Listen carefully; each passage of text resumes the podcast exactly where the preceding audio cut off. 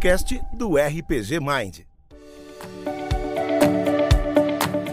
Alô, alô, bom dia, boa tarde ou boa noite a todos vocês. Companheiros que testam seus destinos através de dados multifacetados e universos repletos de monstros imaginários. Estamos aqui eu, Richelle, e meus companheiros de bancada, Orion. Opa, e aí, galera? Vamos criar umas paradas aí hoje. E Vitor Hugo. É isso aí, a gente não espera ser um Tolkien da vida, mas espera ser alguma coisa, né? Sempre, né? E hoje é um dia muito especial porque nós não viemos sozinhos nós montamos uma party hoje reforçada para trabalhar o tema que a gente quer abordar hoje. Nós nunca estamos sozinhos, Richelle. A gente tá sempre com Deus. Ah, cara, você é um cara muito otimista. Eu gosto muito disso em você. nós pedimos a orientação dos deuses do RPG e nós somos atendidos pela palavra da sabedoria da grande chinchila. Com a gente aqui hoje, Felipe Vinzão Alvim, o frontman do canal Game Chinchila, mestre jogador de RPG de longas datas e criador dos cursos Guia para Mestres de RPG e jogador lendário. Como você tá, meu amigo Vinzão? Fala galera, é um prazerzaço estar aqui com vocês. Eu estou excepcionalmente bem hoje. Hoje foi uma longa jornada aí, tô desde as nove da manhã no batente, tava falando aqui pro Richelli. Mas sensação de, de missão cumprida e nada melhor do que terminar o dia com um podcast falando de RPG. Ah, maravilha. Falando do que a gente gosta é sempre maravilhoso. E a gente agradece aqui antecipadamente sua presença. Você já veio de bate-pronto bater esse papo com a gente aqui. A gente ficou muito feliz com o seu aceite. Seja muito bem-vindo ao RPG Mind. Pô, não tem nem, nem roupa pra, pra isso, Thierry. Cheguei aqui sem saber o que, que eu ia vestir. muito obrigado, gente. Eu agradeço o convite de verdade, de coração. É, eu adoro falar sobre RPG. E é melhor ainda quando eu não tenho que editar nada. Só sentar e gravar. Quando você não tem que tirar as respiradas, né? As tosse, o pigarro. Exatamente. É, tô sabendo. Maravilhoso. Mas hoje não é por acaso que nós convidamos exclusivamente o Vinzão para vir conversar com a gente aqui. Nós temos um tema denso para trabalhar hoje. É um tema que geralmente todo jogador de RPG, cedo ou tarde, vai cair nele. Né? Então é inevitável que você, principalmente jogadores, acho que caminho iniciante, né? O jogador iniciante sempre cai nesse contexto. Nós vamos falar especificamente sobre cenários, né? Mundos de RPG e talvez um pouquinho de outros mundos também. E aí, como eu disse, pro jogador iniciante, geralmente o cara que tá iniciando a jogar RPG, ele vai para aquele caminho de pensamento de ele conhece um sistema, conhece um cenário e logo ele já cai no tópico de querer criar o seu próprio cenário. Né? E a gente sempre já cai naquele questionamento: usar um cenário que já existe ou criar o nosso próprio cenário com as suas peculiaridades, com os seus detalhes, com as suas singularidades, né? É, para que, pra que simplificar se a gente pode complicar, né? Não, sempre, sempre. Exato, né? Pô, eu lembro quando eu comecei a jogar RPG, adolescência, você tá lá sempre cheio de muito nada para fazer, né? E aí o que você quer fazer é sentar e escrever cadernos e cadernos sobre um cenário que você pode criar. Aí ah, entre uma Playboy da tiazinha e uma da feiticeira, criava um cenáriozão monstro lá. Inspirado por, pelas duas obras que você consumiu ali, mas. mas já tava ali, tava ali. exato, exato. Imagina o que que não sai, né? Não, pensa. Bom, fantasia, né? É, fantasia, obviamente. É, ué. É fantasia, feiticeira. Tá vendo? É, tá certo. Trabalhando a imaginação, né? É, tá certo. É isso aí. Não é feitiçaria, é tecnologia. Agora, muito mais avançada.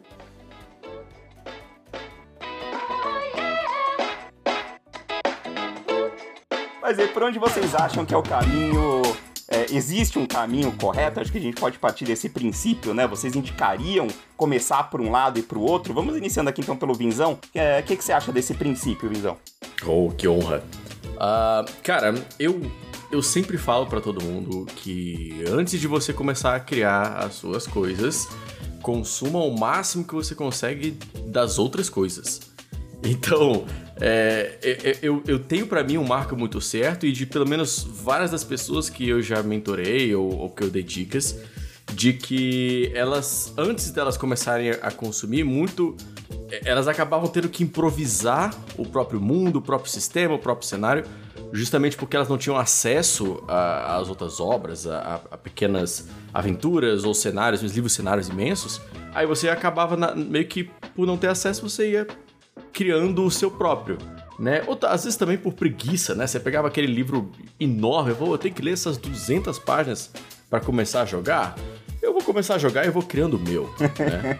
A preguiça move muito a criatividade, né? Totalmente. Eu acho que eu acho que a preguiça, é, ela ajuda você a encontrar as melhores formas de fazer as coisas gastando menos energia. Excelente, excelente, excelente. Exato, exato. E elabora, o pessoal acaba fazendo o, o- o uso da criatividade para criar mundos incríveis, né? Mas todas as pessoas que eu orientei, consuma, vai ler aventura, vai ler cenário, vai ler mundo dos outros, e aí depois você volta e continua criando o seu. Tô nem falando descarta o seu, continua criando o seu. Todo mundo que eu falei isso voltou com uma outra bagagem Perfeito. de, de conhecimento e o mundo, o mundo que eles mesmos criaram ficaram muito melhores. Saca? Eu falo isso por experiência própria, porque o meu ficou melhor e das pessoas que me, me relataram também ficou muito melhor. Acho que a gente falou disso já também lá no nosso episódio zero, né? A gente falou de criação de personagens. Episódio, episódio 1. Episódio 1, né? Obrigado, valeu. É que são muitos, né? A gente se São, perde. nossa, é muito, é, é- Nossa senhora.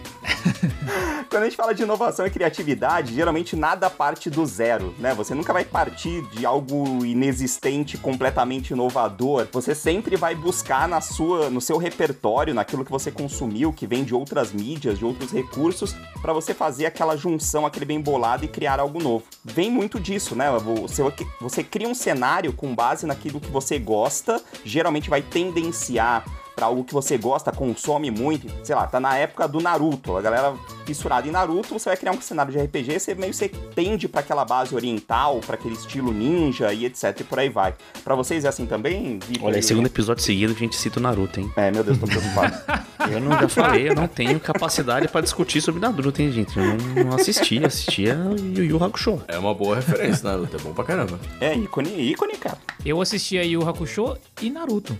Veja A só. Naruto mesmo eu nunca assisti. Mas- mas- então, mas assim, criação de, de universo eu nunca fiz. Eu já joguei em muitos universos dos outros, mas eu nunca fiz o meu próprio. Eu acho, no meu caso, foi mais por falta de. de- sei lá, de, de, de iniciativa mesmo. Porque, que nem a gente falou outro, outro dia, Você não teve preguiça suficiente. na verdade acho que eu tive muita preguiça. Eu ultrapassei, eu rodei.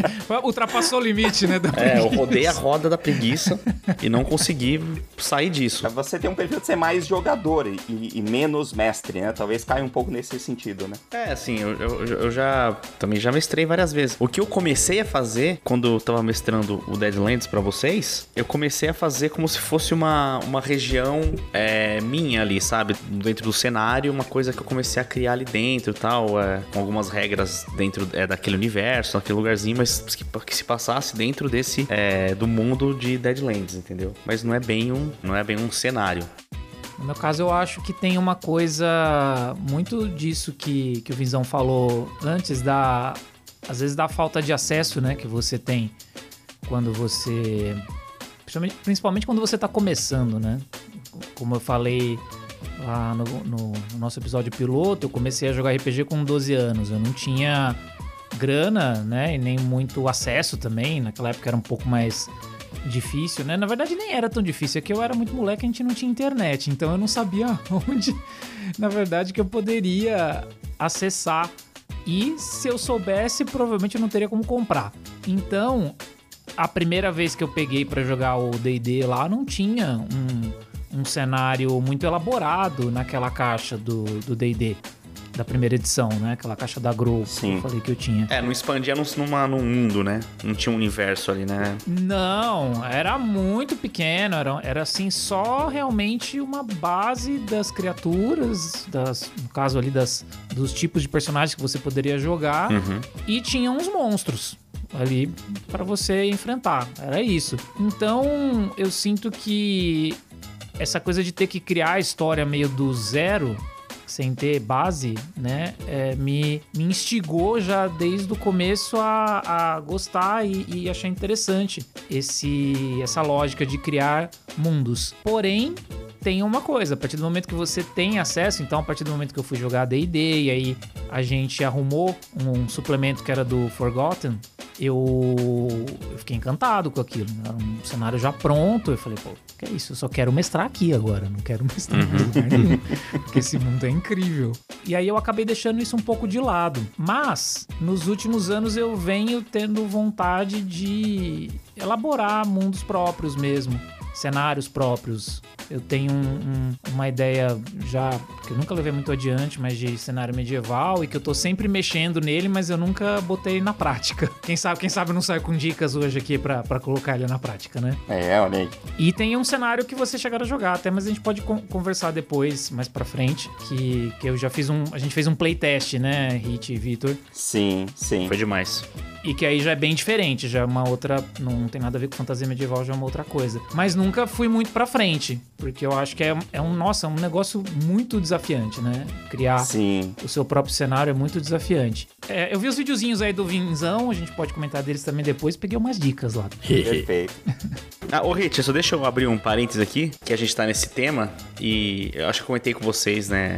A gente jogando videogame aqui, eu comentei com vocês que tem um primo meu que ele é novo, até com não sei, não sei quantos, 20 anos agora, talvez. E ele tá jogando RPG, tá, virou o mestre da galerinha dele lá tal. E eu não sei não, cara, mas acho que esse moleque tá criando o um mundo dele lá, hein? Olha aí. Eu vi um. Ele tem um mapa desenhadão, assim tal, não sei o que. Aí ele digitalizou o mapa, ficou bonitão. É, o mapa é um caminho importante para criar o cenário, geralmente a gente cai nele. É, nossa, cara, mas assim, é um mapa super detalhado, bonitão, assim. Então eu fiquei mó feliz, achei legal. Só deixar um abraço pro, pro Billy aqui. Perfeito. Billy, ouve as, ouve as dicas aí, acompanha. Vai, segue, segue a linha. Que a gente aproveita aqui para falar exatamente do seguinte, né? Uh, às vezes acho que é um caminho comum para quem tá pensando em criar o seu próprio cenário, para quem tá pensando em criar o seu próprio mundo pro seu RPG. Você senta ali exatamente quer fazer esse destrinchamento, né? Você quer escrever tudo sobre o cenário, você quer criar vários continentes, toda a geografia do lugar, toda a estrutura e a gente sabe que às vezes isso pode gerar uma armadilha para você. Né? Tem pessoas que conseguem? Tem pessoas que conseguem. Mas esse caminho, pelo menos na minha visão, né? E pelo vídeo que a gente acompanhou lá do Vinzão também dando dicas sobre isso, a gente sabe um pouquinho que ele pensa meio semelhante a isso, que às vezes não é tão legal você partir desse cenário grandioso, né, para detalhar tudo, estruturar tudo, para ter um universo pronto, porque é, é muito provável que você nunca o termine. Então, às vezes a dica inicial aqui é você começar de um pequeno, né? Você fazer uma pequena parte, uma pequena cidade e ir construindo ali aos pouquinhos e já jogando ali, porque grande parte disso os jogadores vão influenciar com você junto, vão te dar ideias, né, nesse princípio, e isso vai te auxiliar a te impulsionar para frente, a criar mais coisas, né? Tô certo, Vinzão? É isso aí que aprendi direitinho lá no seu vídeo? Sim, perfeitamente. Essa essa, na minha opinião, e na opinião de vários world builders que eu conheço, tanto gringos quanto BRs, é, é justamente a melhor situação. Porque não, não adianta você querer criar um, um mundo inteiro. Isso é um, é um trabalho tão homérico, tão colossal, que você vai ficar sobrecarregado Exato. e frustrado porque os seus jogadores não vão visitar tudo que você criou. Sim. Né? Então, o caminho inverso normalmente é melhor de você começar pequeno, começa com as coisas próximas aonde os seus jogadores vão jogar e dali você cresce. Mas isso não exclui você criar, sei lá, uma ou duas linhas sobre coisas do mundo inteiro. Né? Você fala, ó, é, essa é a região oriental, inspirada na China. Essa é a região é, do Alasca, sacou? São coisas que os seus jogadores não vão jogar, mas você já tem uma, uma uma linha descrita ali. Faz parte daquele mundo, né? É algo que você já sabe que tá ali, embora você não desenvolva muito. Isso, é. vai que você precisa. Pelo menos uhum. você já tem uma linha para falar sobre aquilo, né? Um uhum. nome que você criou, uma, uma cultura específica que você estava eh, empolgado na hora que você foi criar. Mas mais, mais importante que isso, eu diria, é, essa aqui é um pouco mais avançada que está vindo dos últimos anos. É avançada, porém, mais essencial. Tá, tá rolando uma, uma, uma, explosão de sistemas que estão voltados. Sistemas, cenários, RPGs, é tudo voltado para experiência. É, e você, hoje em dia, eu arrisco dizer que antes de você escolher se você quer o macro ou o micro, você tem que escolher a experiência. Então, qual é a experiência que você quer narrar e que os seus jogadores querem jogar? É sobrevivência? Então, é uma sobrevivência na selva? É uma sobrevivência na, na no deserto, no, em cavernas obscuras. Não, não, não é sobrevivência. A gente quer uh, urbano. Opa, urbano. Então, para que, que eu vou criar um mundo se os meus jogadores querem jogar urbano e eu quero jogar aventuras urbanas, briga de gangue, é, intrigas políticas e esgoto, sacou? E trapaças e. É, escolha a experiência sequer antes de você começar a, a criar o teu mundo. Porque muitas vezes, ao invés de você criar um mundo inteiro, você vai criar só uma cidade. E dentro de uma cidade você consegue criar um mundo inteiro. Não, legal, hein? Perfeito, show de bola. Acho que isso é uma tendência geral, né, cara? É, o lance da experiência, a gente uh, enxerga em vários outros setores, né? Porque a gente que é tudo tiozão do RPG, né? A gente fica aí, trabalha, obviamente, em outras áreas, em outros setores. Uh, a gente vê marketing de experiência, experiência de usuário, né? Em várias outras coisas aplicadas. E isso, obviamente, tendencia no mundo a cair dentro do universo do RPG porque a gente vem de caminhos onde nós aprendemos que cenários, por exemplo, Forgotten Realms, né, Golarion, são cenários gigantescos que tentam abranger tudo, né? todas uhum. as áreas diferentes ali, várias experiências diferentes dentro do mesmo cenário para te dar essa liberdade de você poder jogar o que quiser com aquele mesmo cenário aplicado. E aí acaba virando essa gigantesca colcha de retalhos que o pessoal costuma comentar. Então eu acho muito legal isso do foco, né? Você focar na, nessa experiência, eu acho bem bacana isso daí também. É interessante, né? Porque você tem de repente essa, essa coisa de você pegar o, o a experiência. Eu costumo pensar que RPGs de terror costumam ir muito para esse lado da experiência. E aí é, é, secundário como que aquilo vai se dar. O importante é como você vai causar determinada sensação XYZ nos jogadores através do sistema que é terror, horror, enfim. Sim. E é interessante. Que é eu tô falando disso porque são, né? Eu, eu venho gostando cada vez mais desses sistemas e um dos meus sistemas favoritos é o, é o chamado de Cthulhu. Sim, sim. Eu fico com essa impressão que por mais que ele venha de um cenário muito rico, ele tem essa questão da experiência do que você vai viver. Você pega o Tales from, Tales from the Loop, que a gente já citou aqui também antes, ele tem um pouco dessa coisa que me parece mais é, a experiência de jogar o Tales from the Loop, eu ainda não joguei, eu peguei o livro recentemente agora, depois que a gente citou, para dar uma olhada. Ele também me parece que tá muito focado numa experiência diferente do que costuma ser o RPG convencional. Né? Não sei se eu tô Sim. viajando aqui no que eu tô falando, mas acho que é por aí. É exatamente isso.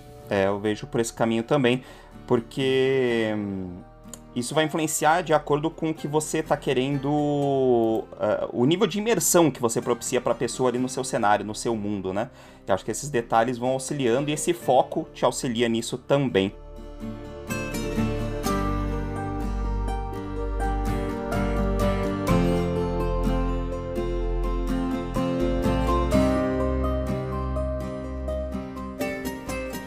E aí, a gente aproveita para hum, avançar um pouquinho aqui os nossos questionamentos, quando você está lá criando o seu cenário e obviamente você segue esse caminho de começar a pensar nos arredores ali, nas pequenas partes inicialmente, como que o que, que vocês dariam de dica ou como vocês pensam no processo de, de popular isso, né? De deixar uh, as questões ali da religião de uma determinada cidade, as, as atividades socioeconômicas daquela cidade, quais raças existem ali, como isso vai surgindo para vocês no processo de criação?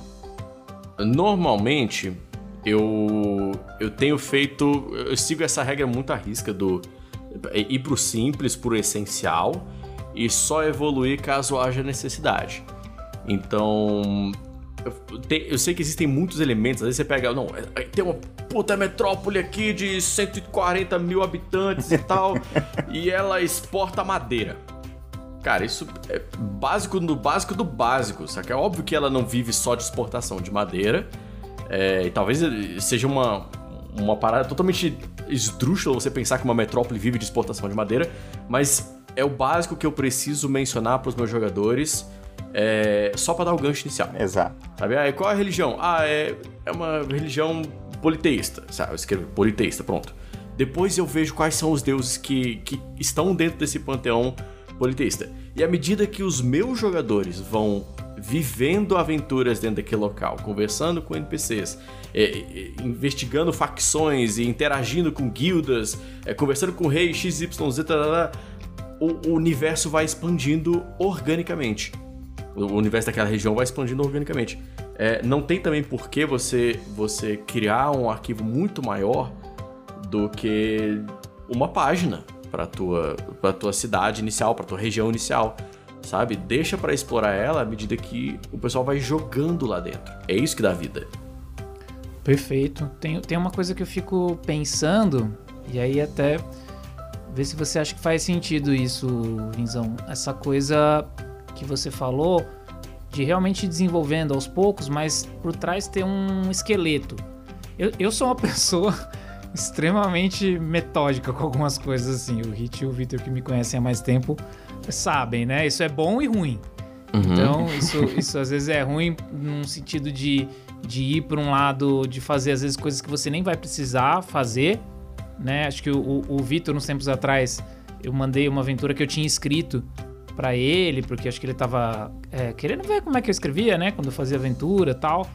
E aí o Vitor teve a oportunidade de ler. Você vê, às vezes eu coloco um monte de coisa ali que, tipo, eu nem precisava ter colocado, saca? Mas, mas eu. Foi na época do Deadlands, né? Acho que foi. Você falou, ah, como é que você. Tem uma aventura X lá que você mestrou, que foi legal tal, me, me manda aí. Aí eu já tinha tudo escrito.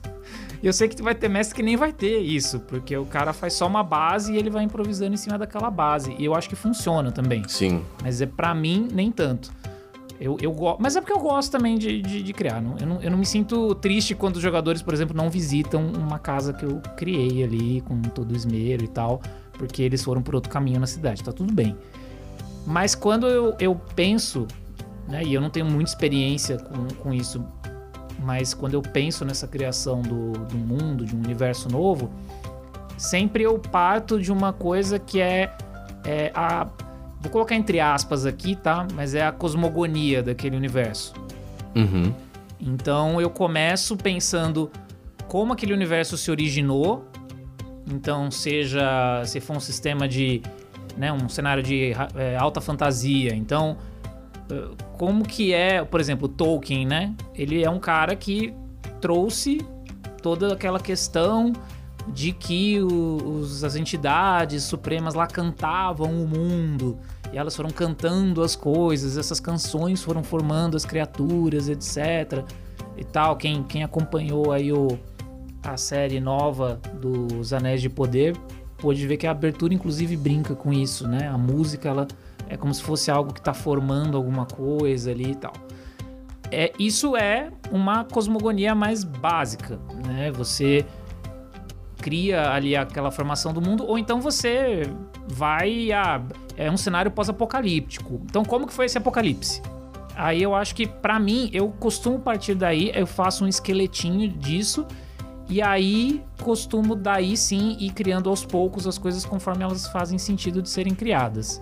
Uhum. Você acha que isso funciona também? De você criar esse, essa base que é quase como você estivesse criando um conceito e um tema, e você elabora minimamente para aí depois você tudo que você for criar novo vai estar em cima dessa base. Ou você acha que, que isso não é necessário? Assim, você de repente poderia já simplesmente falar, ah, eu criei aqui essa cidade que os jogadores vão jogar e daqui para frente eu vou criar, depois eu vou criar a cosmogonia desse lugar. Eu tenho só uma ideia de mais ou menos como é que vai ser, se vai ser, como você falou, politeísta ou monoteísta, e daí pra frente eu vou vendo.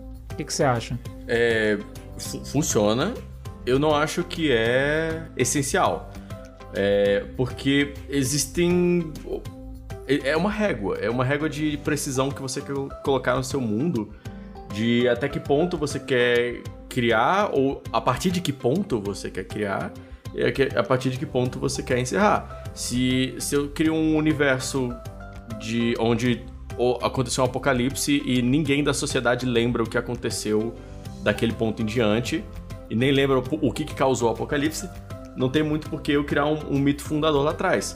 Mas se eu crio um, um universo que é totalmente baseado no mito fundador, é, a economia gira ao redor do, do mito fundador, a, a, ecologia, tudo gira ao redor do mito fundador. Perfeito. Né? Faz todo sentido. Eu, tipo, eu vejo muito. Assim, a, a ferradura que é o, o, cenário que a gente joga o jogo RPG não foi o meu primeiro cenário. Na verdade, ela surgiu de uma piada. É, os meus, meus outros cenários eram uma, um Frankenstein, cara. Eu tava jogando Diablo, aí eu botava o Diablo no meu jogo. Uhum. Aí eu tava jogando Quem nunca? Zelda. É. Me, me, identifico. Eu tava jogando Zelda e Pokémon e tinha é, é tudo isso junto. Pokémon, Zelda e Diablo no mesmo, no mesmo mundo. Olha que loucura. Saca? Maravilhoso. É, eu era um moleque de 10 anos de idade inventando essas, essas palhaçadas, né? Sim. Eu coloquei Resident Evil numa aventura de D&D uma vez porque eu tava maluco pra jogar uma aventura de zumbi, mestrar uma aventura de zumbi e não havia meio da gente trocar de sistema. Eu falei, foda-se, eu vou colocar isso aqui dentro dessa campanha. é. E aí a galera, acho que o Vitor jogou essa aventura, o Vitor e o Hit. Será? Não sei se vocês lembram, é que a gente, vocês foram pra uma ilha onde tinham zumbis que eram diferentes, eles eram, não eram os zumbis do D&D normal. E tinha um monstrão que era meio Nemesis, assim. Nossa, eu não lembro. Eu não eu lembro. não lembro se vocês jogaram. Eu não lembro se vocês jogaram também, mas é, enfim. Então, isso é muito incrível. E aí eu te pergunto: os seus jogadores questionaram o mito fundador quando tu botou o Nemesis Não. lá? Ah, Foda-se, né? É. Exato. Foda-se, tá divertido, tá legal, eu tô, eu tô comprando. A suspensão da descrença tá rolando. Exato. Eu tô acreditando no que o mestre tá narrando pra mim. Né? Perfeito. O, o- a ferradura era uma piada inicialmente. A gente. Eu e meu amigo, a gente tava sentado, eu tava sentado na cama e eu sentado no chão rabiscando umas coisas. Eu falei, cara, e se a gente jogasse Dungeons or Dragons? tipo assim, ou você tá no, no campo aberto e os dragões te caçam, tipo é, é, Reino de Fogo. Naquele filme das antigas, Sim, né? sim. Ou você tá na- nas masmorras, você só tem essas duas opções. Aí meu amigo, caraca, que foda, tipo uma sobrevivência, assim, né? A gente, caraca, bora jogar. Aí jogou o Dungeons or Dragons, foi um desastre, porque os jogadores não conseguiam descansar nunca pra poder nem sobreviver aos dragões, nem sobreviver à masmorra. Aí a gente falou, tá, vamos, vamos a- a- avançar 1500 anos pra frente, e aí os dragões foram extintos, bora. Aí a partir desse momento a ferradura surgiu. E foi muito legal. É, Legal. o processo criativo é muito legal, né? De, de analisar. Legal demais. É, nossa. Pô, Dungeon, Dungeons or Dragons. É maravilhoso. Divino. Com, com uma palavra muda tudo. Sim. Totalmente. É, é, não, perfeito. É, Vocês citaram no pós-apocalipse, eu, eu fiquei aqui na cabeça ah, martelando a, a citação do Numenera, né? Numenera eu acho muito legal. Um, um sistema e um cenário muito bacana pra jogar exatamente por isso. Tiveram tantas eras, né, ali é, vivenciadas e o apocalipse atingiu todas elas. Então, quanto isso abre de possibilidade em Numenera pra você fazer diferentes aventuras com diferentes tópicos e o que você inserir ali Foda-se, porque, tipo, do cara não tem como pegar a regra no livro de que aquilo estava lá ou não. Né? Vai partir ali de você e dos seus jogadores vivenciando aquilo e a maneira com a qual aquilo vai evoluir na sua mão. Né? Isso é muito bacana mesmo. Cara, eu acho que Numenera é uma obra-prima nessa questão de world building. O Sim. conceito deles, desses apocalipses na Terra. Tipo, tu olhar pro Mickey e o Mickey era algum tipo de deus do passado que as pessoas cultuavam. Sabe? Qual o tanto de status do Mickey que tem? Exato. Isso é muito legal, velho. ah, isso é foda mesmo, né? É, Esse lance da semiótica, né? O que o signo representa pra gente do Mickey hoje e não representaria pra ninguém ali no Menera absolutamente nada, né? A pessoa vai criar algo completamente novo a partir daquilo. Sim. Não sei se é fugindo, se é fugindo do- da, da, da, da sua pauta, Hit. Não, manda bala, não importa. Mas naquele, naquele jogo Horizon, Zero Dawn, ele, ele, mano, ele é praticamente isso, cara. Porque É. Horizon é o. A raça, teve um evento de extinção, né? Da raça humana, que aconteceu uma coisa lá que extinguiu, né? A, a, a humanidade. E, a, e o planeta foi populado por máquinas. E essas máquinas assumiram formas de animais, né? De, de, de dinossauro, essas coisas. E eles viraram os predadores ápice do, do, do, do nosso mundo, né? Sim. E todo o conhecimento que, que a raça humana teve até, sei lá, 2020, eu não lembro qual que é o ano que passa o jogo lá, o apocalipse que acontece, o apocalipse deles lá. Esse conhecimento ele é perdido. E as, os humanos que sobraram, eles vão saindo de umas arcas assim, e eles criam e voltam àquela sociedade tribal. Só que é do zero. Então, por exemplo, tem tem tem uma expressão que eles usam lá que é, sei lá, tipo osso frio, uma coisa assim, que é ferro. Uhum. Entendeu? Porque é, tem, a, tem uma estrutura de um, de, um, de um barco gigante. E eles falam que era um monstro antigo e aquela é a ossada dele. É, essa ressignificação é maravilhosa. É muito legal, né, mano? É, muito foda. Isso é né? muito bom.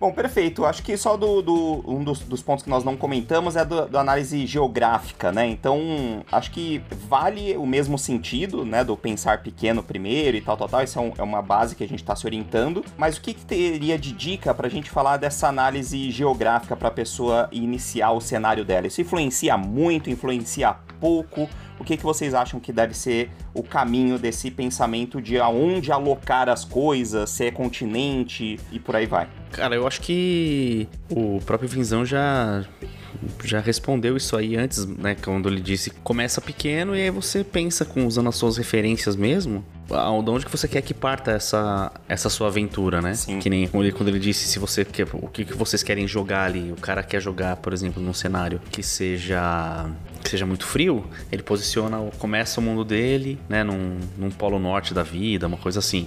E daí ele vai expandindo, né? Eu acho que depende, na verdade, das referências da pessoa que está criando, né, do mestre, da, da pessoa que está escrevendo, com auxílio também das, das pessoas da mesa, que ajudam a compor essa, o cenário. Legal, legal. Sim.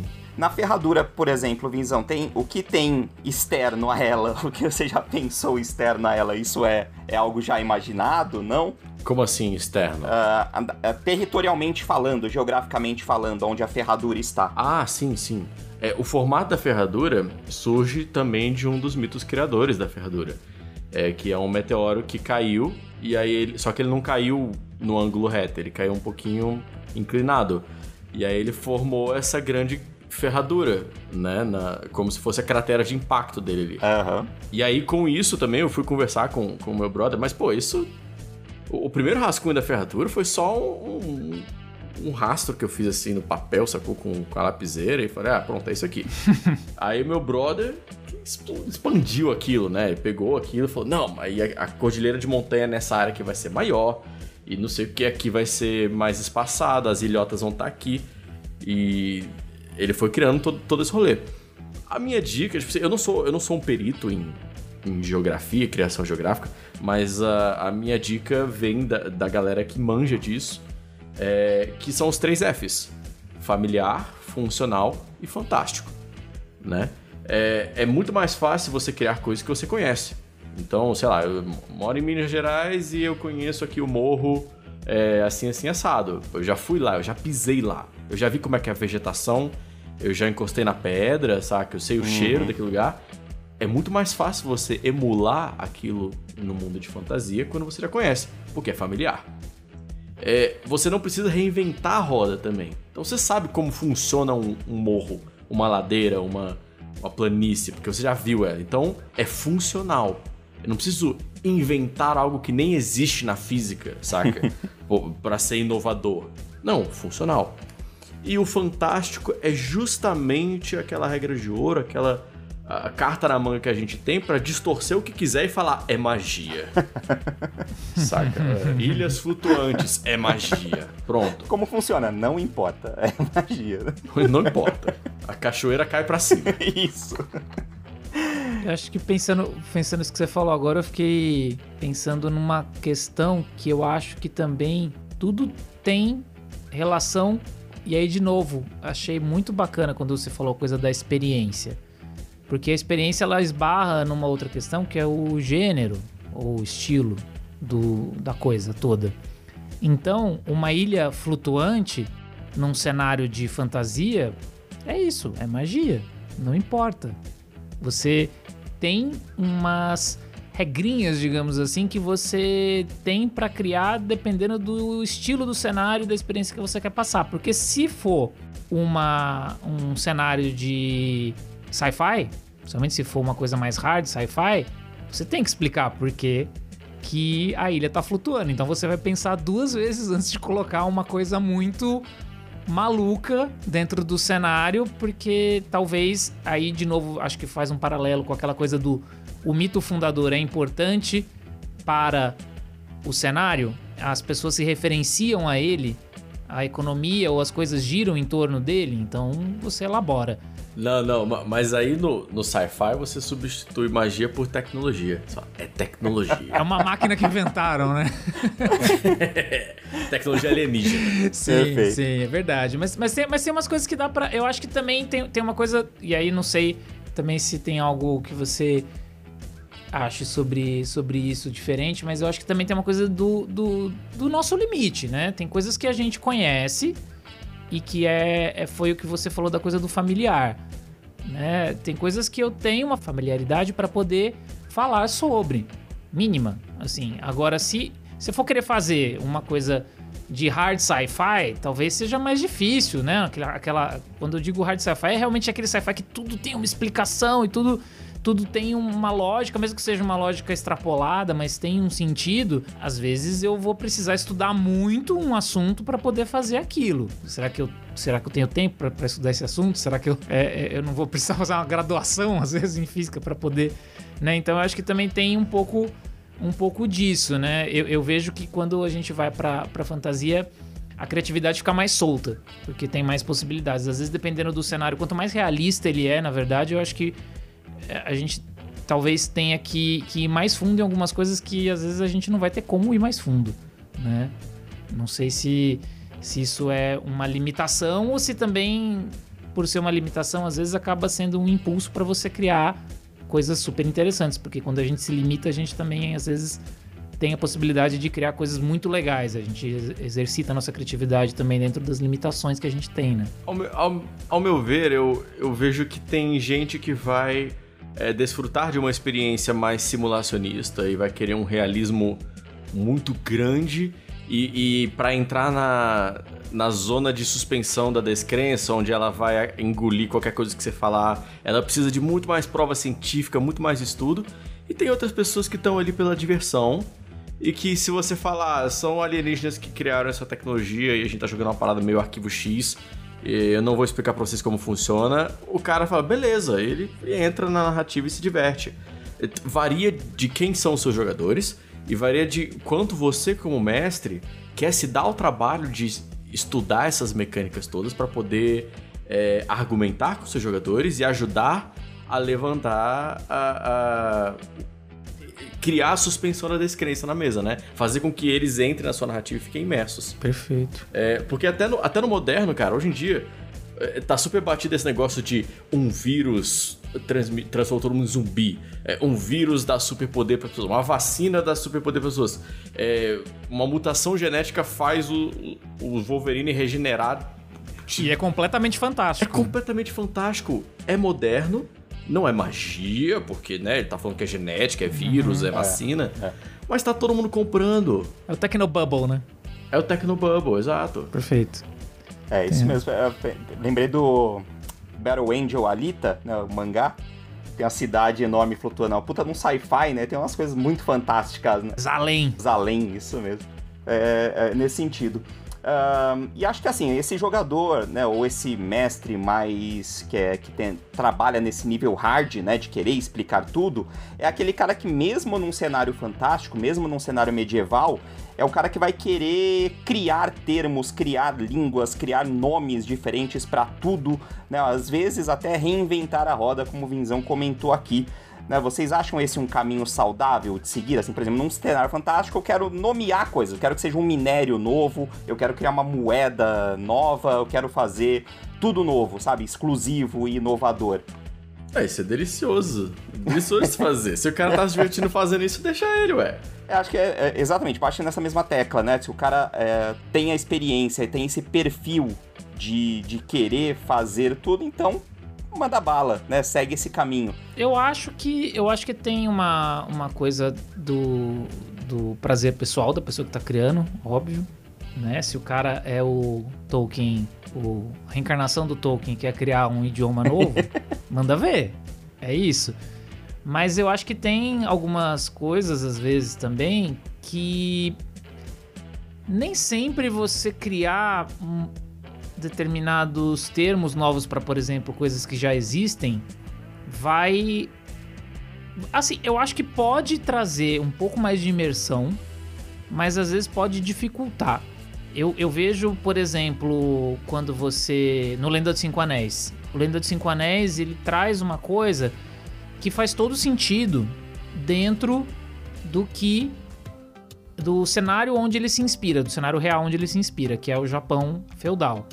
No Japão feudal, havia uma denominação diferente para os meses e para as horas. Por quê? Porque a evolução ali daquela sociedade não foi uma evolução que rolou junto com a evolução da sociedade europeia da época, por exemplo. Então faz todo sentido, histórico no caso, que eles tenham tido um, um, uma nomenclatura completamente diferente. Né? Os meses do ano que a gente usa hoje em dia, eles têm relação com deuses, eles têm relação com imperadores. Os dias da semana, a mesma coisa. Né? Então não faz sentido mesmo que as coisas tenham o mesmo nome. E aí o Lenda dos Cinco Anéis, ele foi criado por ocidentais para trazer esse cenário de RPG para ocidentais jogarem. Talvez tenha gente lá no Japão que joga também, mas ele não foi um cenário originalmente escrito por japoneses para japoneses, foi escrito por ocidentais para ocidentais. E aí eu acho que é legal o fato dos dias e dos meses, por exemplo, terem nomes diferentes, mas às vezes isso dificulta um pouco.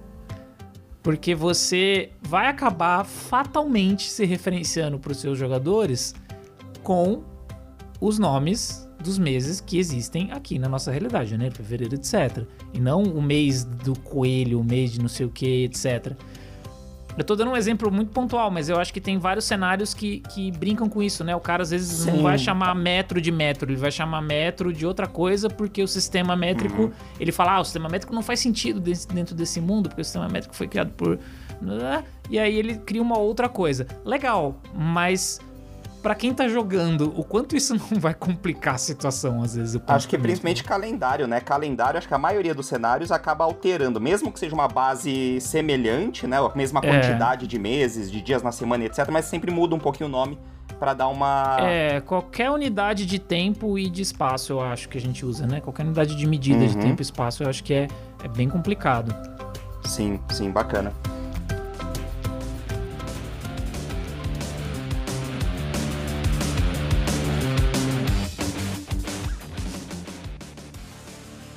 Bom, isso acaba entrando um pouco na questão evolutiva do cenário, né? Isso uh, acho que vai surgindo, essa necessidade, na minha visão também, acaba surgindo conforme você vai vivenciando aquilo com os jogadores, vai fazendo aventuras ali dentro e às vezes um jogador ou outro vai te gerar a necessidade de você chamar alguma coisa ali, dar um nome a alguma coisa. E isso pode ir acontecendo organicamente, né? Conforme o cenário vai evoluindo. Sim, sim. Eu, eu acho que à medida que os, os seus jogadores vão vivenciando aquele, aquele mundo, e, e o RPG é um hobby que é, é, requer um investimento muito alto de horas. Você senta 4, 5 horas na mesa para uma sessão. Se você jogou 10 sessões, foram 40 horas investidas naquele mundo. E aí você começa a, a, a referenciar a Taverna do Minotauro Louco, a cidade que Bragar, sabe? Com nomes fantasiosos XYZ, você começa a referenciar eles porque eles ficam naturais para você. Então, quanto mais os seus jogadores comprarem a briga de, de estar dentro daquele, daquele mundo e acreditarem que existe um porquê do, dos meses se chamarem mês do coelho, mês do cachorro, etc., é, mais fácil fica a comunicação. Né? É, mas novamente, você tem que ver se os jogadores estão dispostos a isso, porque se você inventa todo um calendário, muda a quantidade de horas da semana. Não, o meu mundo, é, o, o planeta gira ao redor do, do, do Sol tipo, em, em, uma semana só. E é, é, Saca? Você muda toda a metafísica da parada. Um amigo meu, ele fez um, um planeta que era um. um tipo, um, um anel. Uhum. Sabe? É, não, não tipo que nem o Halo, mas é, era um planeta mesmo que era uma bola, só que ele tinha Tidal Lock que é tipo a Lua. A Lua a gente nunca vê a, a parte de trás da Lua, uhum. né? Porque ela, ela é presa a rotação dela na Terra. Então esse planeta era preso no Sol, você só conseguia viver num anel ao redor daquele. Ah, que era uma penumbra ali, negócio. digamos. De um lado era 100% penumbra, do outro era um inferno absurdo. Então, então você conseguia viver no meio. No meio, que era um anel ao redor uhum. do planeta, sabe? É, e aí, porra, o cara criar toda a metafísica desse mundo. Eu aposto que foi irada pra Sim. ele criar isso, saca? Mas pra gente, quando a gente foi jogar, tipo. É, é foi overwhelming, sabe? Assim, a gente ficou sobrecarregado de informações e aí ninguém comprou a, a briga e, e, e, frustrado porque ninguém tava entrando no mundo dele, ele também ficou frustrado de continuar uhum. criando. Sim, é. É um risco, né, que acontece. É. é. E é aquilo que você falou, né? De, de, de, da coisa servir à história. O quanto isso que você está fazendo serve à história. Se de repente você cria essa questão do, do, do, anel, por exemplo, que você falou, e toda a história tá em função disso, pode ser difícil de comprar e vai ter que ter um jogo de cintura ali de todo mundo para poder lidar com aquilo. Mas beleza, agora se aquilo é só às vezes um plano de fundo, fica confuso, né? Porque você tá saindo do, do comum e aí você ainda vai introduzir uma outra história que não tem relação com aquele pano de fundo. Sim. Né?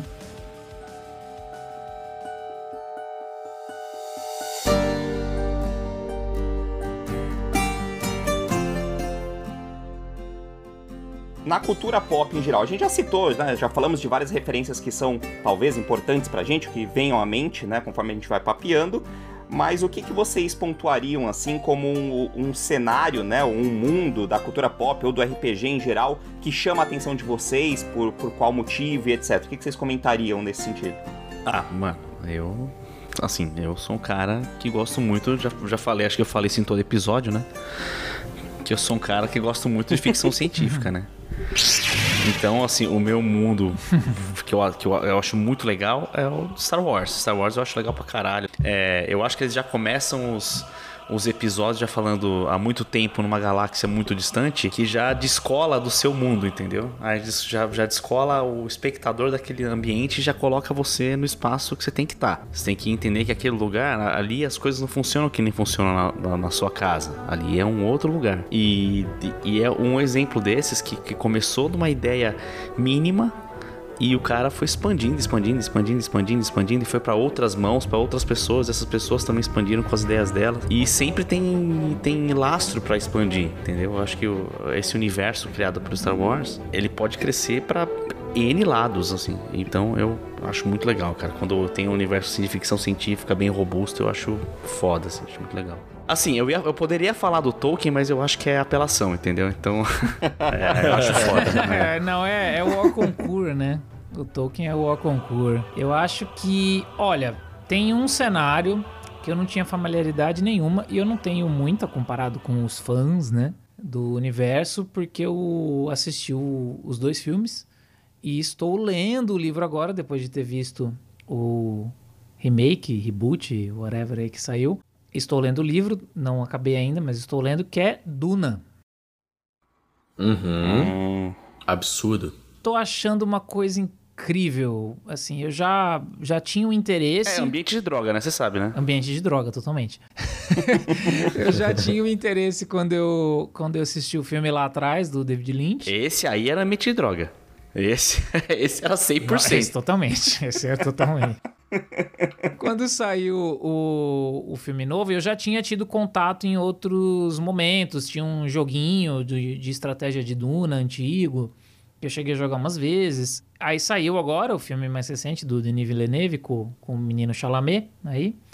E eu gostei bastante, gostei bastante do, do filme. E, só que ele termina no meio, né? E aí eu nem lembrava da história direito do primeiro filme. Eu falei, quer saber? Tá na hora de eu ler o livro. Aí comprei a edição bonitona que tem agora, capa dura e tal, não sei o quê. E tô lendo, eu sei que tem vários outros livros. Mas uma coisa que eu acho muito instigante é que por mais que vários elementos do Duna tenham sido reaproveitados em outras obras de ficção científica, até no próprio Star Wars, né? Uhum. No próprio Star Wars, o, o George Lucas pegou algumas coisas ali do, do Duna em alguns quesitos. Tem uma, uma parada que até o, o Vinzão cita num dos vídeos aí, né, Vinzão, que você fala sobre criação de mundos lá no teu canal no YouTube, que é a, as gírias e as palavras novas. E aí, de novo, a gente entra naquela coisa de criar coisas novas. Eu, eu mesmo falei, né, que às vezes tem coisa que não faz muito sentido, porque vai só atrapalhar. Enquanto tem coisas que quando você cria, elas trazem algo interessante. Uhum. Então, no, o próprio Tolkien tem isso. Né? O Tolkien tem a, a, coisa de, de algumas palavras lá, Minas, que, que eu não lembro o que, que significa, não sei se é cidade. Minas é torre. Torre, isso, né? Exatamente. Minas é torre, então todas as os lugares onde tem uma torre é Minas alguma coisa. Sim. É, isso, isso não atrapalha ninguém e dá um, um, Quando você descobre, né? Isso, esse detalhe, isso é uma coisa que te dá um, um gostinho a mais ali do lore, te, te, te insere mais na trama. E o Duna tem muito disso. né? Você tem o suco de safo, você tem um monte de coisas que o cara inventou que são palavras novas que no começo você fala: o que, que é isso? Mas aí conforme você vai lendo, ele vai. Você vai entendendo. E eu, eu, eu não sei nem se tem, deve ter, né? Tem sistema de tudo, deve ter algum sistema de RPG que adaptou Duna. Eu acho que o sistema do. do Alien lá, cara, o que a gente. Eu esqueci agora. Year Year Zero. Zero. né? É, mesmo. É, eu acho que tem. Nossa, faz todo sentido se, se for um sistema que, que a galera usou. É, eu acho que tem. Eu tenho uma vontade de jogar nesse, nesse mundo, nesse universo, porque ele é, é muito rico e ele sempre te dá um gostinho de. Ele vai introduzindo elementos. Parece muito que ele vai sendo construído. Eu não sei como é que foi o processo de escrita, não, não fui muito fundo nisso do autor, mas parece muito que ele realmente vai introduzindo coisas conforme ele foi escrevendo e que te dão aquela coisa, nossa, mas como será que é isso mais profundo? Eu imagino que outros livros devem ir mais profundamente nesses elementos. Mas é muito legal e eu acho que é um sistema muito particular, um cenário muito particular que, que no momento eu tô pirado, assim. É, o, o primeiro. O primeiro já é bastante é, denso, né, mano? Já tem bastante coisa assim no primeiro. Já, já Muito. apresenta um monte de, de conceito, né? É muito foda mesmo, do, né? Animal. Excelente. Pra você, Vinzão. Cara, quando, quando eu era moleque, eu, eu era apaixonado pelo Fullmetal Alchemist. Nossa, maravilhoso. Maravilhoso, maravilhoso. Porra, eu devo, hein, gente? Perdão, desculpa. Nossa, pô, são 50 episódios, cara, vale a pena assistir lá. Assiste o Brotherhood, é maravilhoso. Peraí, acho que, acho que o Brotherhood são mais. É, muito mas- bom mesmo. mas, Enfim, esse é rapidinho. É. aqui, né? É, tô devendo. Cara, eu achava o world building do, do, do Fullmetal Alchemist tão incrível que eu, na época, lá em 2006, eu adaptei Fullmetal Alchemist pra Mundo das Trevas, Ah, que legal. né, do Storyteller. E aí eu criei todas as, todos os negócios lá de ciclo de transmutação e a porra toda.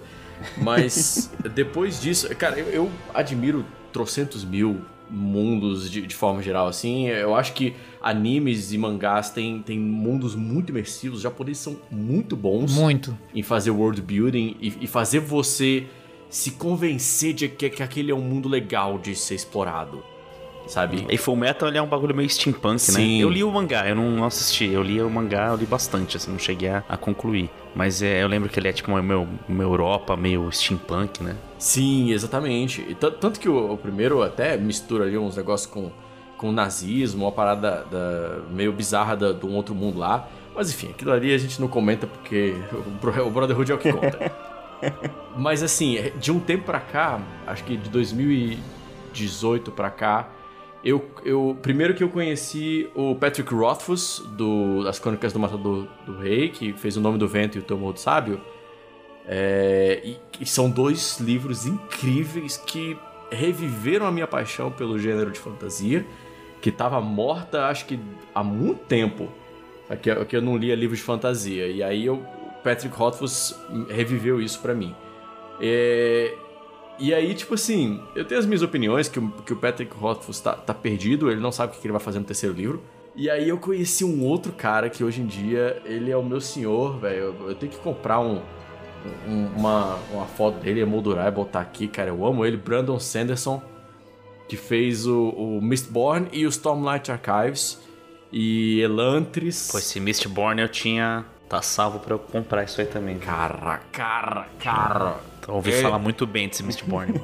O Brandon Sanderson é um deus da fantasia. Ele escreve o mundo dele e ele. Sabe, vocês que estavam falando de ah, porque tem que convencer, por que, que a física é isso, a tecnologia é isso. Cara, ele te convence que a magia funciona. ele te explica a mecânica da magia. E você fala, é óbvio. Sacou? É claro, claro. E você fica tentado a tentar na, na- na- na- no mundo real aqui, sacou? Legal. É muito absurdo, cara. É muito absurdo o que ele faz. E aí, os dois mundos que eu definitivamente jogaria um RPG deles. E, e eu tô falando isso aqui pro futuro, que eu arrisco que daqui a uns 5 anos vai ter RPG deles. É o Stormlight Archives e o Mistborn. Excelente, excelente. Bom, pra mim eu não vou aprofundar muito, mas só pra citar aí, pra fazer parte das citações, é, e acho que isso influencia Lá vem. aonde a Cthulhu. gente vai cair, né? não, tá quase, tá perto. Obviamente eu gosto, todo mundo sabe, eu gosto muito de cult, né? Inferno. E aí, pra fugir um pouquinho do Hellraiser. RPG, Hellraiser é legal. também, muito bom, eu citaria Matrix. Uhum. O universo Matrix, maravilhoso, né? A gente É muito rico. cai ali num, num contexto comum, mas é muito rico, tanto dentro das, da- das significações, etc. É uma parte que eu gosto muito de explorar. Pena que o último filme, né? Ah, não, não. É o primeiro, né? Que vale. Não, fica calmo, fica calmo, fica calmo. Mas é muito, muito. Trabalha muito de- dentro desse contexto. Eu já, é, desse contexto. Eu já citei em outros episódios aí a similaridade aí do universo do cult, né? Sim. E talvez por isso eu também caio ali, gosto muito do, do cult em si e da- do cenário que ele propõe pra trabalhar o terror e o horror. né? Essa coisa da realidade não é o que parece. Ilusório, é um né? conceito muito interessante, né? É uma coisa que, que brinca com, com mitologias que já existem há Sim. Milênios, talvez, né? Aqui no, no nosso mundo, mas é sempre muito instigante, né? Sim.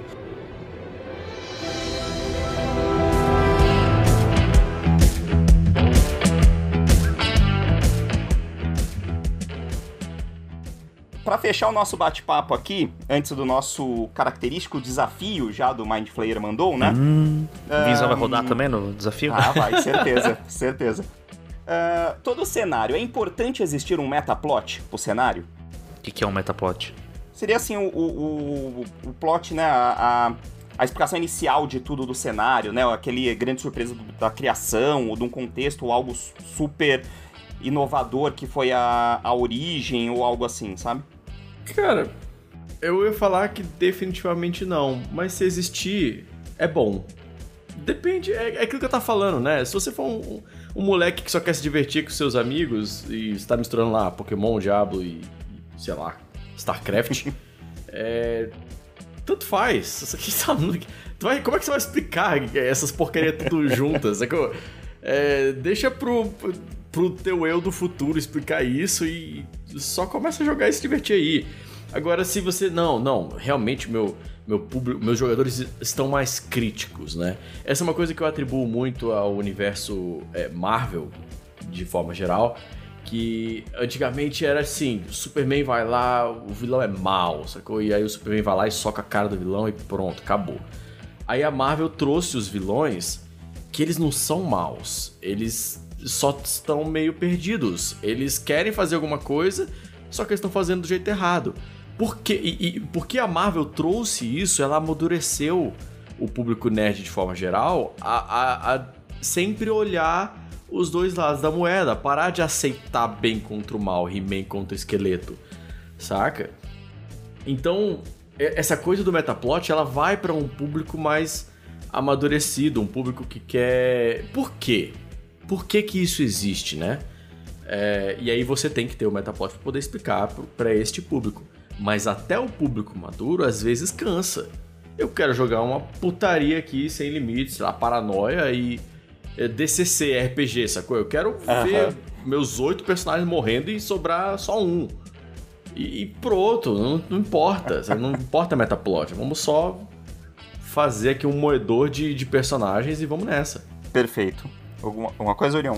Não, eu acho que, que é isso mesmo. A gente tem, é, como a gente já comentou, tem formas diferentes de você aproveitar a viagem, né? Do, seja do RPG, seja de uma obra que você está consumindo, que você está apreciando, né? Acho que apreciar é uma palavra melhor que consumir. Então, você tem, às vezes, algo que você realmente está em busca de, de, de algo mais profundo, de grandes debates. Eu, eu gosto muito. Mas também tem hora que você só quer jogar seu Overwatch ali e se divertir, para citar um, um exemplo do nosso mais novo vício aqui online. Né? Não, não importa o que, que aquilo tá querendo dizer por trás, né? Eu tô interessado na mecânica da coisa, na minha diversão. Então eu concordo com, com o Vinzão muito nisso. Excelente, excelente.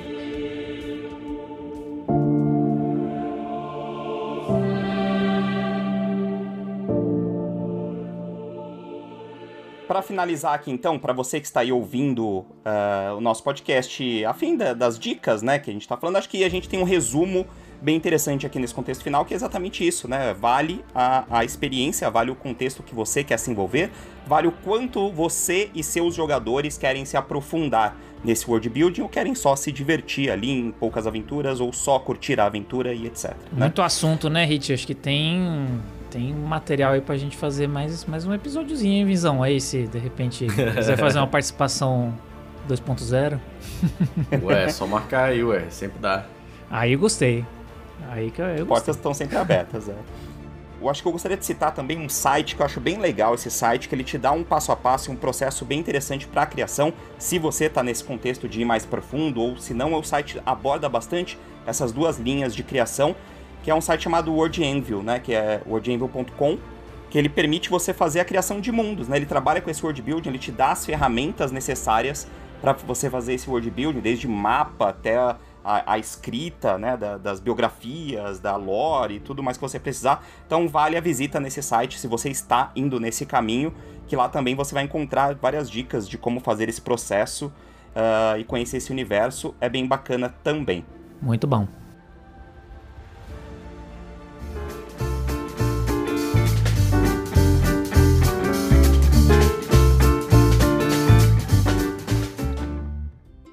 Então vamos pro nosso desafio, gente? Ai, Ah. meu pai amado. Não tem jeito, né? O, o Vinzão dessa vez vai ajudar a gente, né? Bora, bora. Vai, vai. O desafio do Mind Flayer mandou é um quadro que nós estamos implementando aqui, já virou costume nos nossos episódios, que quem tá aqui rosteando ah, o podcast do dia vai lançar um pequeno desafio, vai fazer um, um pequeno questionamento para que as, os envolvidos façam um exercício de criatividade e desenvolvam ali na hora, pegue de calças curtas mesmo, para dar andamento numa criação de alguma coisa, né? A gente já fez alguns exemplos aí nos episódios anteriores. Pro nosso desafio de hoje, então nós vamos seguir um pouquinho essa linha de contexto do world building. E eu acho que seria interessante então a gente praticar um pouquinho do que a gente falou e vamos criar uma cidade de exemplo Vamos partir de um princípio aí, eu, que, gostaria que vocês, né, aqui, obviamente eu tô propondo o desafio, eu não vou participar inicialmente. Eu gostaria que vocês pensassem em uma cidade. Se ela vai ser fantástica, sci-fi, aonde é, etc, fica a critério de vocês. Como que vocês fariam essa cidade? Que nome ela teria? Acho que não precisa aprofundar tanto, né, mas só pra gente ver o que que sai de bate-pronto aí pra um cenário possível pra gente jogar um RPG futuramente. É bom, é bom que nessa parte, Visão, a gente não tem pressa, porque a gente corta metade na edição, entendeu? O- o- todas as dúvidas que a gente fica. Ah, é. Hum, putas, pode Mas, ser. ó, mas assim, de primeiro na minha cabeça já vem o, o, o steampunk. Steampunk, legal, já temos gênero. Steampunk tá ótimo. Então, cadê? Manda uns três objetos aleatórios aí agora, vai. Uma chaleira Chaleira. Cachorro. E sapato. Que é isso, meu filho? Calma. Posso mudar o meu? cachorro, cachorro, o cara falou chaleira e sapato. Não, cachorro O é meu bom, cachorro cara. ele tá cachorro ele é quer bom. participar de qualquer jeito. Ó, steampunk. Steampunk, chaleira. Cachorro. Quer trocar o cachorro? O que que. não, Ou não? tá reclamando. Ele vai querer participar. Não, deixa o É, cachorro deixa que o ele tá cachorro. puto aqui. O tapete. O famoso tapete. Já, já criei a tua cidade aqui, ó. É uma cidade steampunk onde todos os seres humanos morreram por uma grande é, doença, sacou? Mas é, os cachorros, quem tinha cachorro, conseguiu passar a sua consciência pra dentro de um objeto steampunk lá que, que conseguiu emular a, a consciência da galera, que parece uma chaleira, entendeu? E aí fica amarrado. A chaleira. Esse, é, é assim que eles chamam. A É chaleira. tipo isso, a chaleira. E inclusive a voz sai meio enlatada assim, faz um chiado. Exatamente. E o cachorro? E, e os cachorros, eles ficam carregando as chaleiras, porque é o melhor companheiro do homem, sacou? Porra, tapete, tá fudido, hein? Os, a questão dos sapatos é porque, né, os, tudo, tudo no steampunk é meio ou couro ou, ou steam, então você, os cachorros, eles usam sapatos irados pra poder mover pra cidade. A, a cidade, a cidade pode ter um conflito, inclusive, entre os cachorros que aceitam usar sapatos e os cachorros que se recusam a usar sapatos. Bom, você sabe onde que, em que lado que eu estaria, De né? quem não usa sapato. Não é nem fudendo. Andar descalço na rua é. Tá louco. Eu, eu ia estar de quem não usa, porque eu acho que não tem sensação melhor do que tirar sapato quando você chega em casa. É, você iria sucumbir ante a tecnologia, Uri. Isso é o que você acha, Vitor Hugo. E essa sua corja de animais e cachorros calçados. E aí, olha só, já tem a aventura bringe aí também, ó. Os jogadores chegam na cidade pra resolver a treta dos cachorros que estão brigando, é, né, a gangue dos cachorros de sapato não sapato, e eles escutam dos cachorros que, quer dizer, das chaleiras, né? Os cachorros não falam, os cachorros são só Não. são só, eles só se movimentam. E aí a chaleira, é, elas falando pra eles, não, não tem problema mais o vírus, já, já tá inócuo. Só que aí um dos aventureiros descobre que pegou o vírus e que vai morrer ou vai ter que ser transferido pra dentro de uma chaleira também. Perfeito. Só uma questão, os aventureiros jogam com o quê? Os aventureiros são humanos, steampunk, steampunk normal. Ah, beleza, beleza. Maravilhoso. Muito Maravilhoso. bom. Muito Já tô bom. ansioso Excelente. pra gente jogar essa aventura aqui. Fazer uma live no- na Twitch do RPG Mind com essa aventura. Excelente. Pô, pera aí, ó. o nome da cidade qual que é? Eita. Eu não sei vocês, mas essa cidade tá me dando uns ares de Miyazaki, assim, sacou? De, da, do estúdio Ghibli. Nossa, total. Tá mesmo. Agora que você, agora que você falou, É verdade. É. Muito, muito. Tem que pensar alguma coisa assim. O castelo da, dos cachorros, um negócio assim. É. Cachorro rosso. Cachorro rosso. Perfeito. É o nome da cidade. Cachorro rosso. Cachorro rosto é ótimo. Maravilhoso. Então temos o nosso desafio de hoje concluído com esse world building automático aqui maravilhoso.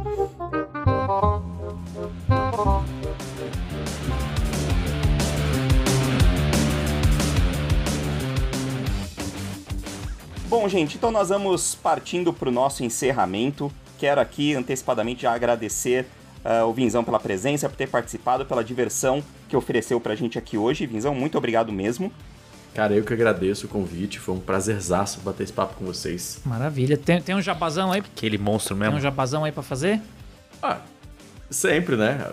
Cara, vou, vou mandar um, um mini spoiler. Eu não sei quando é que é que sai esse podcast. Então, eu vou mandar um spoiler. Se você estiver vendo no É, futuro, provavelmente já existe. Esse, esse acho que vai sair na- no comecinho de dezembro, se eu não me engano. Ah, então talvez ainda não exista. Mas é, o- é um mini spoiler.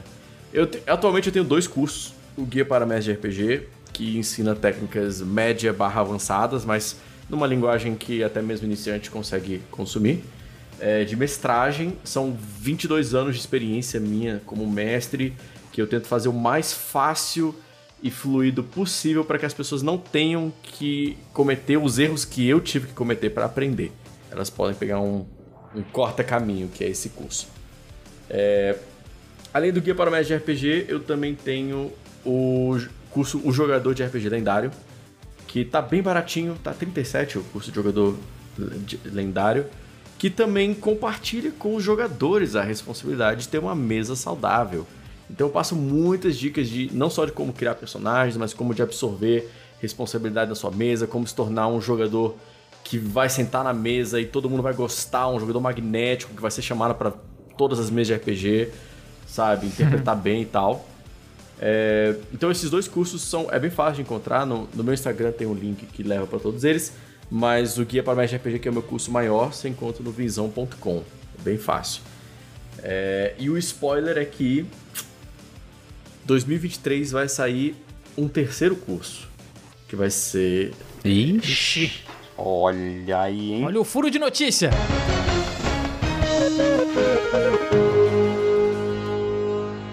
Breaking News. Criação de mundos com. Criação de mundos eu vou ter um curso pré-indicado, um amigo meu. Por enquanto eu não vou falar nada não que ele tá criando ainda, eu tô ajudando ele. Mas o, o meu vai ser uma checklist de preparo de sessões de RPG. Olha muito só, bom, sacou? hein? Legal, muito bom. Esse é um passo a passo, cara, totalmente ferramentado. O mestre ele pode literalmente fazer um Ctrl-C, Ctrl-V e preparar a sessão dele. Que legal. E o, e o seu Instagram qual que é, Vinzão? Arroba Vinzão. Todas as minhas redes agora são arroba Vinzão. Maravilha, é fácil de achar, não tem segredo. Perfeito, show de bola. Então é isso, gente. Vamos encerrando por aqui. Só peço a vocês aí para avaliarem o nosso podcast no seu agregador favorito e indicar para os seus amigos que gostam aí de um RPG. Faça o nome do Mind Flayer eh, ser espalhado por aí, ser conhecido entre mais pessoas. A nossa rede que é mais ativa é pelo Instagram. Você encontra a gente lá do RPG Mind BR. Ah, no Twitter nós estamos com RPG Underline Mind, tá? Infelizmente não conseguiu aí todos os nomes iguais, mas na Twitch você encontra a gente também com lives quase todos os dias da semana e no canal do YouTube também temos muitas e muitas lives disponíveis lá dos mais diferentes sistemas e jogos para vocês acompanharem. Se inscrevam, deixem um comentário lá que ajuda muito a gente também. Um beijo para todos vocês e lembrem-se, se o Mind Flayer mandou, você obedece.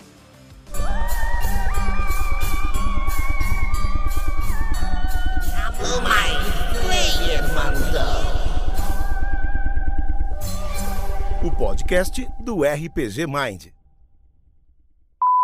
E é isso. Um beijo pra todos vocês e. se- Opa. Vai, me zoa? E é isso. Olha aí, você, você me confundiu. Fica calmo, cara, pelo amor de Deus.